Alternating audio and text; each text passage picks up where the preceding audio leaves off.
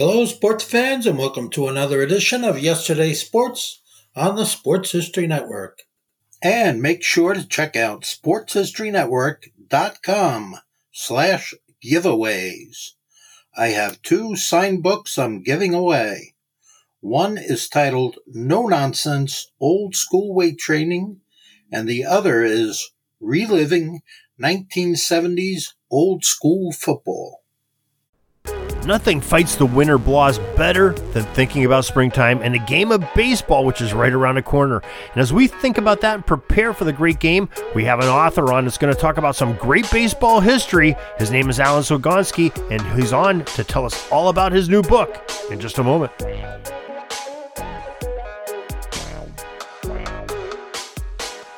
Hi, my name's Darren Hayes, and I know you've heard me on the Pigskin Dispatch talking about football history for years. Well, now I'm on a new mission a quest to find sports history in other sports as well as football by learning through the jerseys and the apparel and the gear that the players wore and the franchises supplied their teams. It's an educational trip, and I'm taking you with me day by day, player by player, uniform by uniform. The Sports Jersey Dispatch. This podcast is part of the Sports History Network, your headquarters for the yesteryear of your favorite sport. You can learn more at sportshistorynetwork.com. Hello, my friends of sports history. This is Darren Hayes of the Sports Jersey Dispatch podcast. Welcome once again to the Pigpen, your portal to all things great in sports history. And we have a great look into that portal today. We're going to go and look at some baseball. It's not that far off. We're having people start reporting to training camps uh, here real soon. So it's a, always a good time to talk about baseball history. And we're going to be talking to a gentleman right here in uh, my backyard of northwestern Pennsylvania that has wrote a, a couple great books on some local baseball that uh, has some national uh, waves to it as well. Uh, his name is Alan Swigonski. And Alan, welcome to the Pigpen. Thanks, Darren. I appreciate it. Alan, uh, you know, you have some great books out there of, you know, the, on some local Erie baseball. And Erie has really had a lot of uh, great baseball history, which we'll get into in, in just a moment here. But I, sure. I guess, uh, first of all, let's tell the, the audience what the name of your book is and uh, maybe give an opportunity where they can uh, look it up to buy it. Absolutely. Uh, the name of there's actually two of them now. I just released my second. The uh, first book came out in uh, 2020, right before Christmas of 2020, and it was called Erie Baseball and Softball 360 Volume One. So I was being optimistic back then, and then uh, uh, just last month I released Volume Two, Erie Baseball and Softball 360 Volume Two. They're both available at Werner Books in Erie and Liberty Plaza. Uh, and that's the only uh, way that people can get it. Although, uh, if you're interested in, in seeing a copy and you're not in Erie, you can always give them a call. If I can leave you the phone number, that way, if if people are interested, they can call and uh, Werner's sure. mails them. Say, and I'll put this phone number in our show notes also. So go ahead. Thanks. And... Area code 814 864 1565. 814-864-1565 for Werner Books uh, to get a copy of Alan's book. Now, the, the 360 in the name of both your books is kind of an interesting twist. I, I take it that's uh, going to be a, a, full circle. Yeah, absolutely. It it it suggests that uh, we're approaching the topic from all points of view, and uh, I get all those points of view from supplementing my research and my personal stories with interviewing people. And it's their stories that provide that 360 perspective, different way of looking at baseball and softball in Erie. Yeah, most definitely. Now, I, I have been a, a part of uh, both of those my, myself. You know, I'm a long, lifelong resident of Erie County, and uh, you know, a little bit more of a softball player than a baseball player. Not very good, but had a heck of yeah, a me neither. but boy, we, we had a lot of softball back, uh, you know, probably 30 years ago, and, and and baseball happening around the city. If you can picture the old ballpark at 11th and Hess, uh, fans would fill the stands and uh, line three or four deep across the outfield fences just to watch their favorite fast pitch softball players. And the tournaments attracted talent from all around the world, not just the country. Yeah, what what was it? It was a, a big it was a Memorial Day tournament they had. Yeah, was the, yeah, the big Carpet, one. the Carpet Town tournament, and it was hosted by my uh, a friend that I found uh, through this project, Bruce Bauman.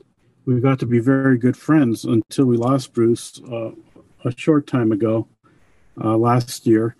But um, he graces both Volume One and Volume Two, probably the the best storyteller that I've come across during the project, and uh, a dear friend that uh, was instrumental in sustaining fast pitch softball and sponsoring other teams and leagues and even uh, ran the Erie Codgers League that's still thriving of uh, players that are 50 years and older. So the, that's another contribution Mm. from Bruce. And that those uh, those games are still played at that field at 11th and Hess. So some of the guys that played at their at the height of their careers, the fast pitch tournaments are still gracing the field uh, in their 70s and 80s, a couple in their 90s. Wow, that that is truly amazing. Well, before we get too much into the the history in the book, why don't we learn a little bit about you? You know, what what drove you to your love of baseball and softball? Yeah, my dad and my my brothers uh, played. Probably from my dad, he was a very talented baseball player. He was uh, actually uh, uh, a, a very powerful hitter and good first baseman. He had uh, professional prospects until World War II came across. He ended up at Iwo Jima instead of minor league ball. Um, so that was it. but uh, his hitting talent did not uh, pass down to me. My brothers were good hitters, um, Leo and Larry. Um, and um, I write about them in the book too. Some fun stories from growing up. Um, I pitched. I was I I uh, was good enough to play industrial ball and pitch, so I loved it. But I couldn't hit the ball to save my life. Well, that's uh, a story of, of many of us. You know, that's the, the downfall. That's why we're not uh, getting paid the big bucks uh, playing, you know, in stadiums around the country and in Major League Baseball, right? But I, having grown up in the Lower East Side, I was right by that ball field at 11th and Hess, so that's where we played sandlot ball and had so much fun. Um, through the years, um, I played as much softball as I could while I was working, but uh, eventually uh, that gave way to uh, having to travel for my work, and I kind of got out of the game a little bit. I was always, though, a big fan of baseball the local minor league team, the Erie Sailors, back in the 60s, and the Seawolves more currently. Um, I was involved uh, with Team Erie back in the 90s, the group that actually spearheaded the effort to get uh, the new ballpark built.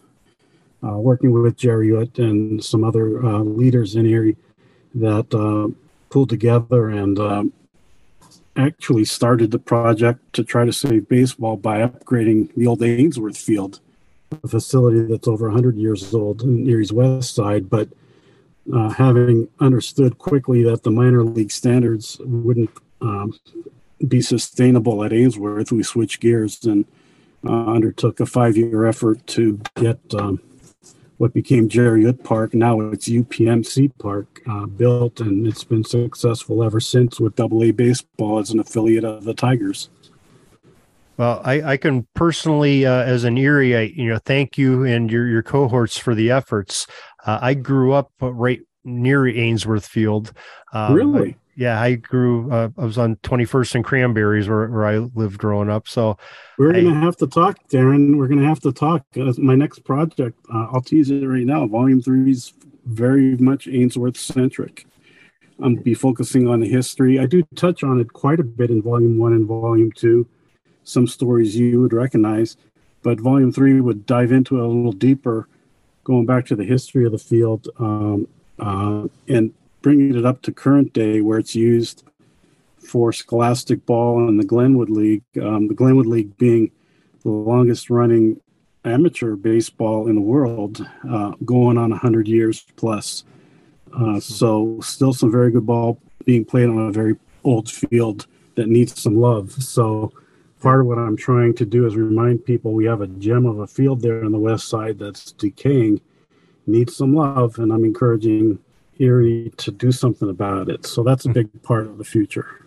Yeah, well, let me let me just paint a picture to, to folks what uh, you know the what, what you just described, going from Ainsworth Field in minor league ball to going to UPMC you know park that we have now um in in all its renovations. But ainsworth like you said it's uh, over 100 years old and it's uh it's a very traditional ballpark but all, all, cement in the grandstands. And I, I can just remember climbing those giant uh cement stairs you know I, I guess there was a staircase too but there was sort of you were sitting on the cement a lot of the time i know. Sure. And and uh we went through like you said in the 60s we had some some minor league uh, teams called the Sailors, and then they were, came back, uh, I believe, in the late '70s, early '80s, and they came back as the Sailors. They played some independent ball, and then we got a taste of a single A baseball with the the Cardinals organization. We had the Erie Cardinals, and uh, they they played at Ainsworth.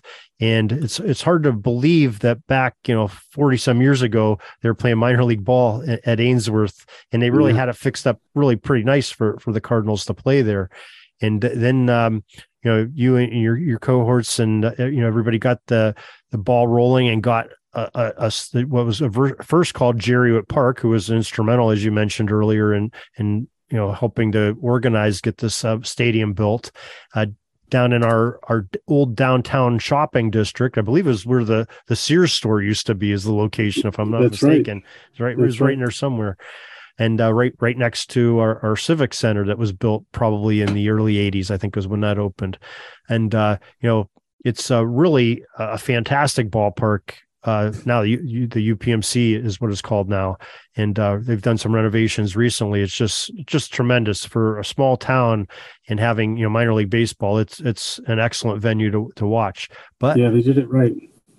But like you say, Ainsworth has just got that something special about it because it's it's so old and it's still uh, you know so so storied and has so many memories for folks like you and I that have been around it for for generations.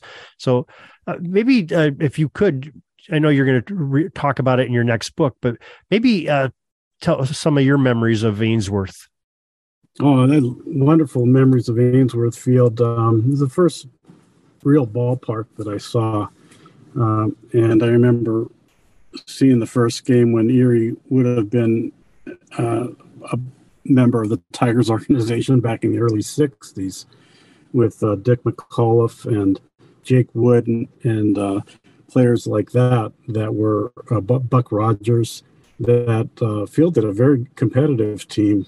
And uh, I remember some of those teams coming through. It was it was pro baseball at its finest. So I was just really taken by the the whole aura of it, the professionalism on the field, the all the people in the stands, the sights, the smells, the whole thing. I just drank it all in. I loved it instantly. Um, by the time my dad took us to our first major league game in Cleveland, I thought I died and went to baseball heaven.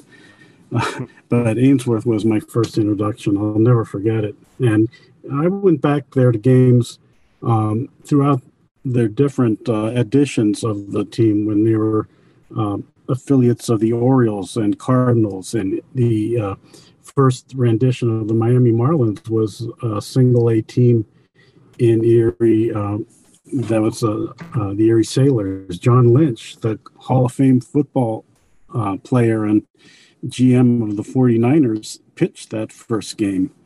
So I have a vivid memory of that. Um, so a lot of great, great memories. Um, the people I uh, attended with that I worked with are my friends and my family, and as many games as I could get to. So it's hard to hard to go back. I went to a game recently as part of uh, Volume Two. I was interviewing different folks affiliated with the Glenwood League, and uh, I was saddened to see that the field's in bad shape. The grandstand is in bad shape. Well, why don't we shift gears a little bit and let's talk about uh, you, have mentioned a couple of the, the, gentlemen that have played ball here in Erie, uh, you know, either th- going through the minor leagues or maybe born and raised here. Uh, why don't we talk about some of those uh, individuals that uh, the, the, the, some of the bigger names that people might recognize that that played uh, baseball, either amateur or professional, here in Erie. Yeah, uh, Justin Verlander is a future Hall of Famer, a Cy Young Award winner, a World Series hero. He played briefly in Erie as a member of the Tigers in his first year. Uh, Todd Zeile and Todd Worrell were members of the Erie Cardinals teams um, that that graced the field. Um, oh my gosh, there's so many. Um, uh, Jim Merritt was part of the Twins uh, playoff team in the 60s, and then the Reds uh, dynasty in the early 70s. Uh, going back even further, there's there's so many players that um, that uh, oh my gosh, where do I begin? Dean Stone with the Red Sox and the White Sox was um, a unique player that I, I, talk about in Volume One that actually uh, won an All Star game without recording it out. Uh, base runner was picked off, and he was able to be the winning pitcher without actually getting anybody out, which is kind of unique. Yeah, that is neat. Uh, Lance Johnson is a, a, player that that I admired uh, as part of the Erie Seawolves. There's some guys. Uh, there were o- over 20 players that premiered in Major League Ball last year alone that uh, started out in Erie, and some of them took a long and winding road. Uh, Wynton Bernard took 11 or 12 years in the minors before his call up and uh, he finally made it to the major leagues after the very lengthy period of time bouncing around different systems. So he finally got a chance and did very well. He's now with the Toronto organization, so it'll be interesting to see him develop. Um, players like that I love as much as the stars. Seeing guys grind it out in the minors and then work their way up to the major leagues is a is a real thrill. Kirby Kirby Ferrell is another player that started in Erie and was a manager of the in- Indians, now the Guardians, but he was a, the tribe manager for quite a while. Another big name. Um, oh my gosh, there's there's so many. I, I um, have a baseball card collection, and, and the collection is of all guys that had baseball cards that, that played in Erie, and there's there's hundreds of them. Ted Uhlaender and Frank Quilici from the old Twins. Uh, Pat Kelly uh, played in Erie as a member of the Twins and eventually uh, starred for the White Sox, Indians, and Orioles. His brother was Leroy Kelly, the Hall of Fame running back for the Browns. Pete Rose Jr. played on the Erie Orioles. That, yeah, it's Pete's son. Uh, the Hall of Famer's boy um, was much like its father in terms of his spunk and, and his uh, personality. Uh, didn't didn't do too well, although he did make it to the majors for a brief time with the Reds. So that was kind of neat watching him play. There's so many. I, I, can remember back in the 80s, we, we had a, a gentleman by the name of Tom Lawless that uh, oh yeah through the Erie, Erie ranks and, and did pretty well for himself. Yeah, St. Vincent High School and the Glenwood League, and uh, eventually a World Series hero for the Cardinals with a bat flip after a homer that is in baseball history. Very good. Yeah, it's yeah. it's it's great uh, to see some of these folks uh, pass through the ranks. There's a couple of uh, Erie guys. Uh, Chris Vallimont pitched for Mercyhurst. Um, he's uh, with the Orioles right now in their spring training camp this week. Probably today, reporting for his first day in that organization. Um, John Costello uh, pitched for Mercyhurst and then for the Erie Cardinals in the 70s. Um, and um, the current commissioner, Trish uh, of the Glenwood League, Trish DeSanti Bame, her um, her family's a big baseball family. Her brother actually was uh, part of the battery at, at Mercyhurst. He was the catcher for Costello. So hmm. she has a, a, a legacy to fulfill there as commissioner. Wow. And she's also a reason for my optimism that there's better days ahead. There's some great people um, um, involved with the Glenwood League that I've gotten to know through the books. And that gives me reason for optimism. It also gives me motivation knowing what they've invested in the past. Sam Jethroe is one of the most famous Erie guys. He played in the Negro Leagues. He eventually, uh, he was the age of 30 plus before he got a chance to play for the the Milwaukee Braves, and he ended up to be Rookie of the Year, fastest player in in Major League Baseball, even at that age. And uh, I remember one of my very first Glenwood League games that I saw as a youngster was him pitching on a team that he managed. So that was a thrill for me to watch uh, somebody like Sam Jethroe. uh, part of the allure of Ainsworth Field and the history is what it has to do not just with the Glenwood League and the minor league ball, but also the Negro Leagues. Uh, Erie had a, a, black team that was called the Erie Pontiacs, and they um, played against uh, the Negro Leagues and barnstorming teams. And uh, we're very, very proud of that history. And uh, I try to highlight that in my books as well. Great players like Sam Jethroe and Trueheart Pietros and Willie Grace was a great, great player. A lot of guys came over from the Cleveland Buckeyes in the Negro Leagues to play in Erie near the end of their career.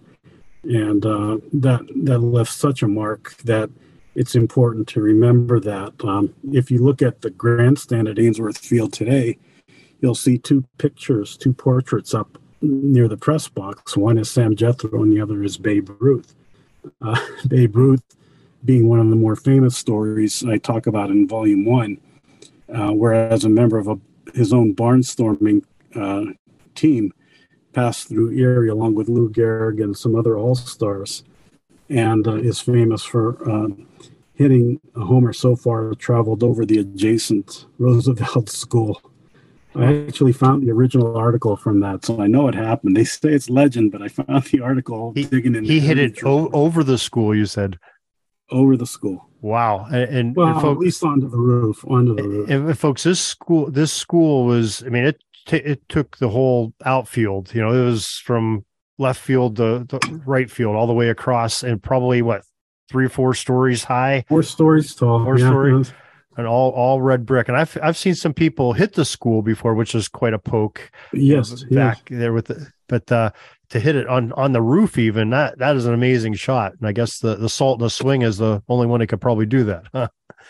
He really nailed it. the The other interesting thing about Ainsworth, it saw uh, uh, another, I should say, another Erie guy that that is of some renown that I talk about in volume one is Louis Bierbauer, who's responsible for how the Pittsburgh Pirates got their name.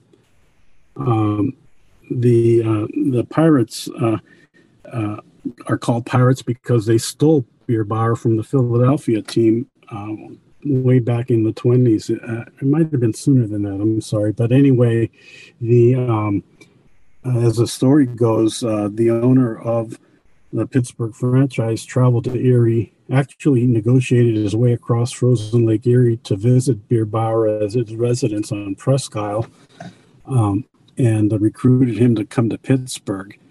And uh, in an antagonistic way, the folks in Philadelphia then labeled that team as the Pirates, and the fans kind of took to it, so it stuck. So Erie has a role in the naming of the Pittsburgh Pirates.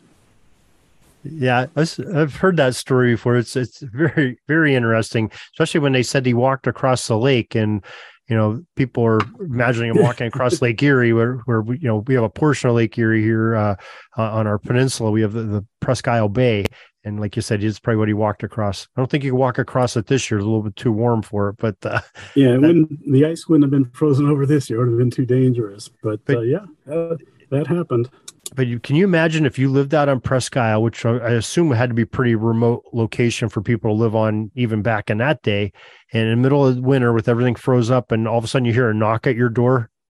yeah, had to be. Uh, you made it all the way out here. I'm convinced. I'll play for you. right, amazing story. That's that's a good one.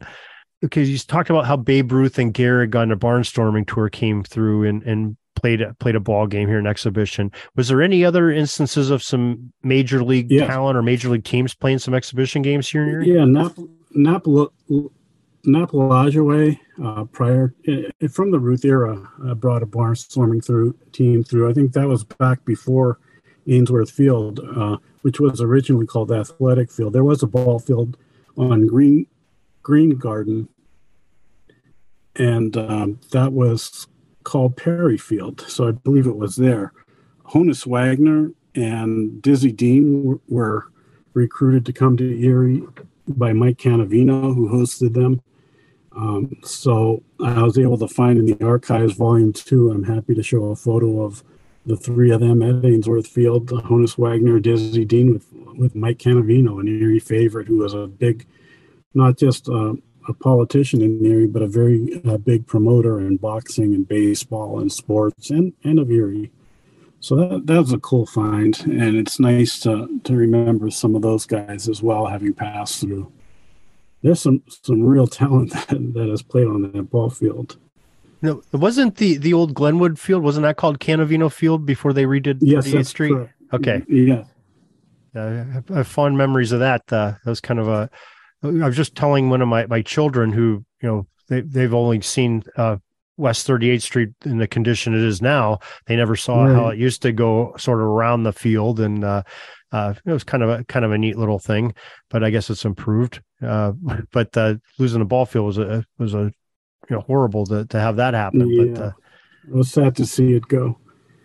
It was nice to see another ball field that the the um, Erie Pontiacs played on and Glenwood League, and I believe some um, American Legion ball. I'm not sure was on the the West Bayfront field, and now it's called Pontiac Field, where they've done some renovations on the lower west side, and uh, so it's nice to see uh, that being used. So there, there's history sprinkled all throughout the city. There's, but uh, Erie's a real baseball town. That, that's for sure. Softball as well. Um, even though the city rec league that we that I had touched on earlier uh, is no longer viable. I am pleased to see that some really good softballs being played by the ladies and women of the area. That's really grown. I'm very happy in both volumes to write about some of the star players and just some of the family connections that color the the history and the current environment with softball. Wasn't just the guys, the girls. I even found uh, some clippings about the Erie Skippers, which was an all women's softball team back in the 40s. And um, it turns out that one of my former teammates in in industrial league softball, Andy Kravonik, his dad, Andy, uh, was one of the best hitters in the Glenwood League locally and a member of the Erie Sailors uh, for a time. His wife, Audrey Ellis, was uh, one of the star players of the um, Erie Skippers. And that's how she met her future husband. That's how we got Andy Jr. Uh, her her uniform with uh, the name Erie emblazoned across the back, along with her old glove from back in that era, are what grace the cover of Volume One. Ah, no kidding! Wow, that, that's quite a, a, a ball playing family there. A lot of good uh, ball playing blood in, in that uh, stock there. That's that's just uh, a theme throughout the book is a lot of family history. Um, um, that that's a constant theme through through both books. Some of those connections. Paul Yocklin Jr. is now a friend of mine. Uh, uh, coaches coach Mercyhurst High School. His dad, also a very fine coach and a talented musician, Paul Yocklin, was the uh, singer in the Younger Brothers, the popular band that um, I write in Volume One. I actually have a photo in Volume One of uh, Paul with his band along with the Beatles as they're hamming it up at the Peppermint Lounge in New York City as the Beatles during their very first stop in the States in 64 uh, were in New York City to appear on TV for the first time. They stopped to see Paul Yocklin and his band. So that, that's an Erie guy. yeah, I, and, uh, it, I, I, had the, the great pleasure of meeting uh, both Paul, Paul Yocklins, my, my youngest daughter and Paul Jr.'s daughter uh, went went to school together. So I got we got to go over there for like family birthdays yeah. and things like that. And I got to talk to Paul Senior quite a bit too about his band playing days. I was, I was familiar with the younger brothers, and he, he tells some great stories. He did. yeah, what a storyteller! What a great man. Yeah, yeah. We, it was a great loss when we we lost him a couple years ago. But uh, yeah, what, yes, what, a, what an entertainer, that's for sure. But I had a chance to meet him, and I was thrilled to be able to do that. Um, we lost him much too early, but at least I had a chance to talk to him. Um, it was wonderful to be able to do that. I had a chance to meet some other uh, uh, people that I had admired uh, growing up. Um, I I sought out some former umpires, Carl Carlotti and Pete Leitner, who uh, the the the twin umpires John and Jerry DeLuca, AP and UPI, who are working on their own book about Erie baseball, uh, which will be called uh, View from Home. So you can look for that soon. What a what a I'm book! very very familiar with with a lot of those gentlemen you just talked about because I I was not only I was a football official for many years with both of the, the Luca brothers, and I I did uh, I was a softball umpire for uh, probably about four or five years. I, I worked with uh, Mr. Carlotti quite a bit, and yeah. and Bob Finney, and, and some of those legends of uh, the umpiring world too. So we had, we had a lot from those guys. Yeah, Walter Litz was my favorite softball player growing up, and I had a chance to meet him uh, John Fetzner and Mike Fetzner and Pat were, were also favorites of mine that I've gotten to know in the process. But um, um, meeting Walt Litz was a thrill. I, I, had a chance to sit down with him and and have lunch and just reminisce. I remember him uh, as a teammate of my dad's playing in Northeast in an industrial league game and watching in awe as he laid down the bunt on the third baseline and ended up on second base before anybody knew it hit him.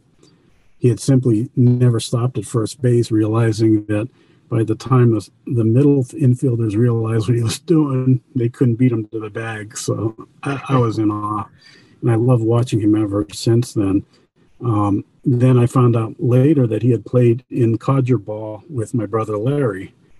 And um, it was so nice to be able to sit down with him and reminisce. And um, what a what a role model.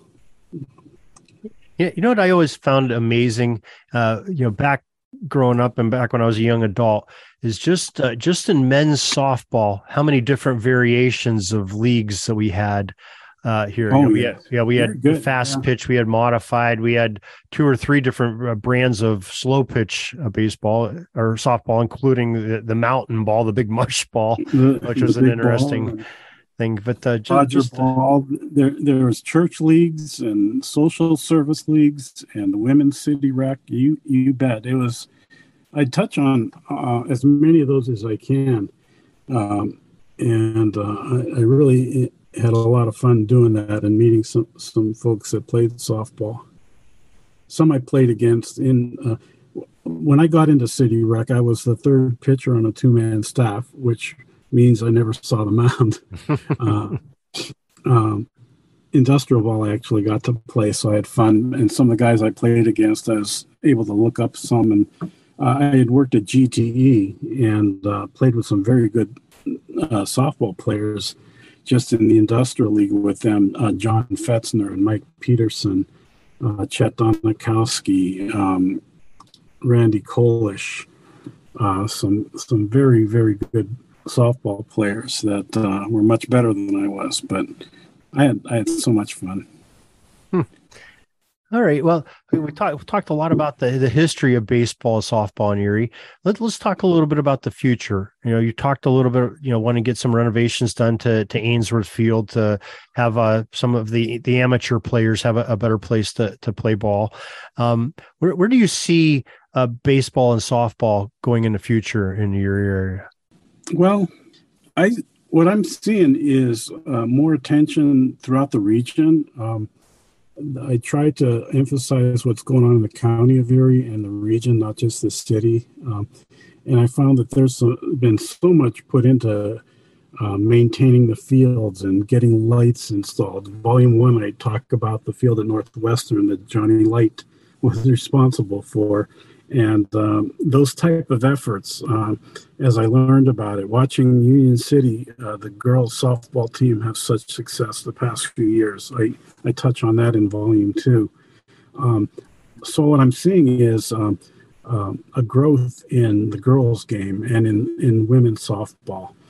Uh, there's more um, facilities available to them.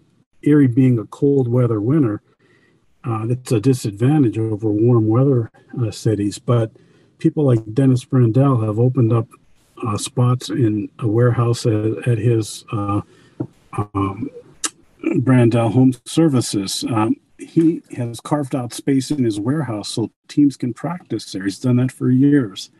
And other facilities uh, are actually growing.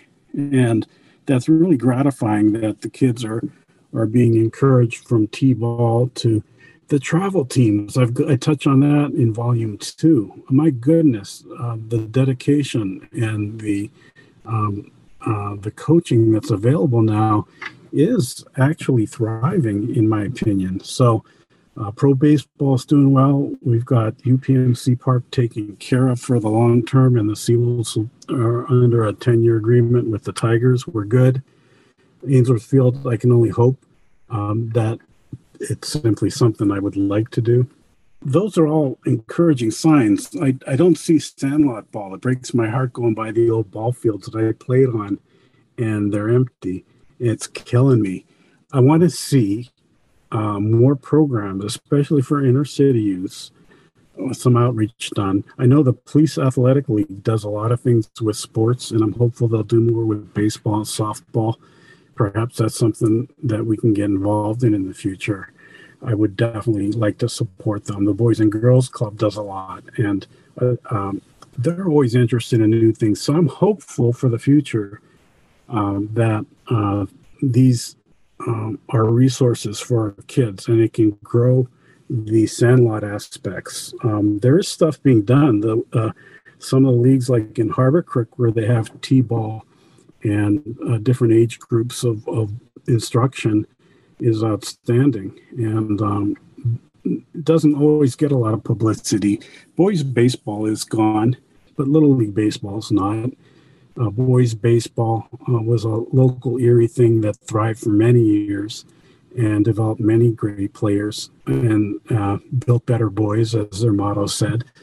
Uh, there's stories about some some of the players and coaches and leaders from from that era. The um, um, th- the little leagues are different, but still there, and uh, I'm still very hopeful, especially on the softball side. Uh, city rec softball is gone, but the on the again on the girls and ladies side is just absolutely thriving and growing, and these girls are good. If you ever watch one of their ga- games, you see how talented and dedicated they are. So I like watching them play as well. The Glenwood League is going strong. Um, they're doing better than they have in a long time, and um, I really appreciate the effort of people like Trish, uh, people like John Fetty, who sponsors Tesco, uh, Mr. Brandell, uh, some of the other folks that have kept that league going to where, um, boy, if we can get that field fixed up a little bit for them, would be nice. Yeah, absolutely.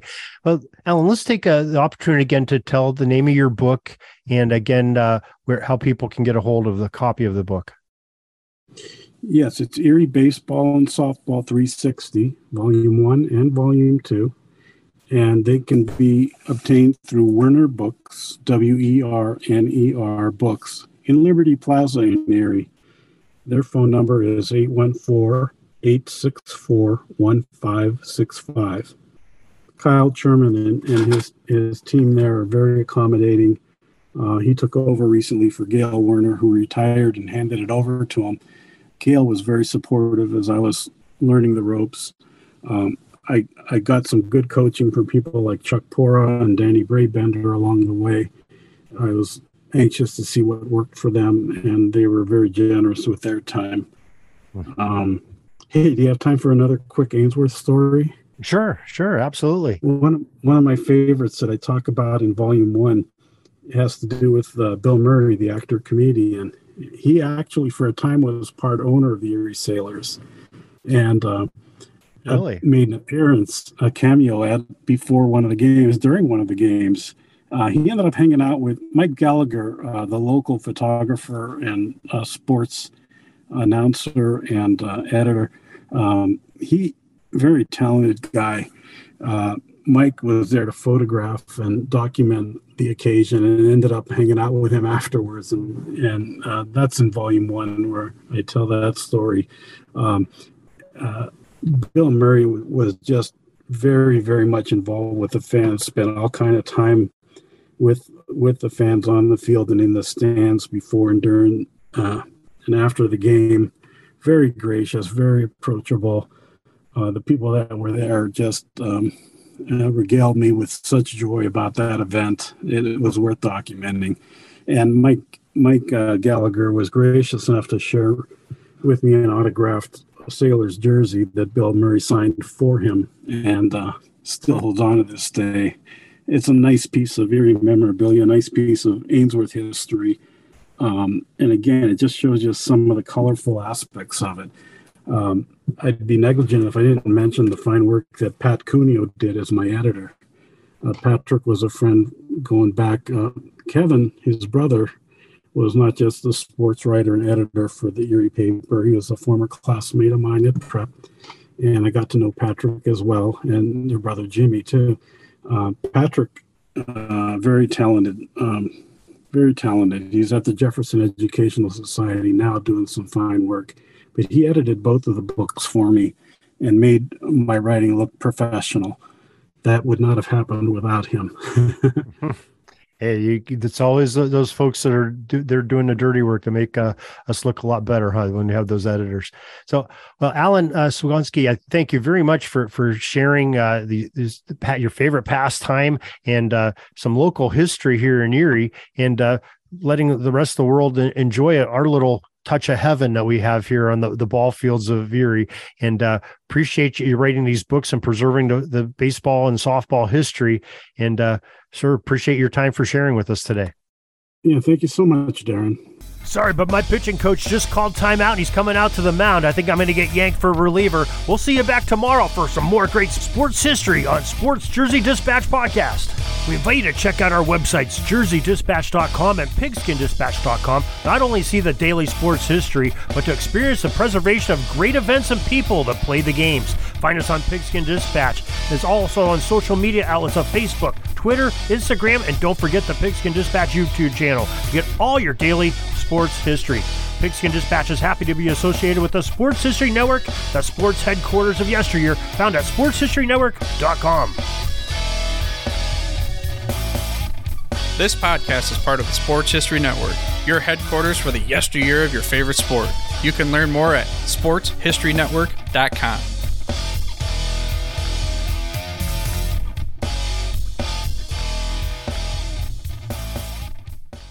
Hey there, sports history fan. This is Arnie Chapman, aka the Football History Dude, and I wanted to thank you for stopping by to listen to another episode here on the Sports History Network. Our podcasters are passionate about uncovering and sharing sports stories from yesteryear. And if you didn't know it already, we have over 30 shows across the network covering all sorts of sports history topics. In fact, here's a glimpse into one of our awesome podcasts here on the network. Each week, the official Football Learning Academy podcast will take you deep into the history of pro football through interviews with players, coaches, or administrators in the NFL, as well as interviews with Pro Football Hall of Fame selectors, authors, and historians. You'll learn how the game evolved and important moments that shaped the sport into what it is today. And don't miss the Pro Football History Nugget of the Week. Listen to the official Football Learning Academy podcast on the Sports History Network. How about that? I bet you're super hyped to go listen to that new podcast, right? Well, to learn about this show and all the other podcasts on the network, head over to sportshistorynetwork.com forward slash podcast. Again, that's sportshistorynetwork.com forward slash podcast. Head over there today to find your next favorite sports history podcast.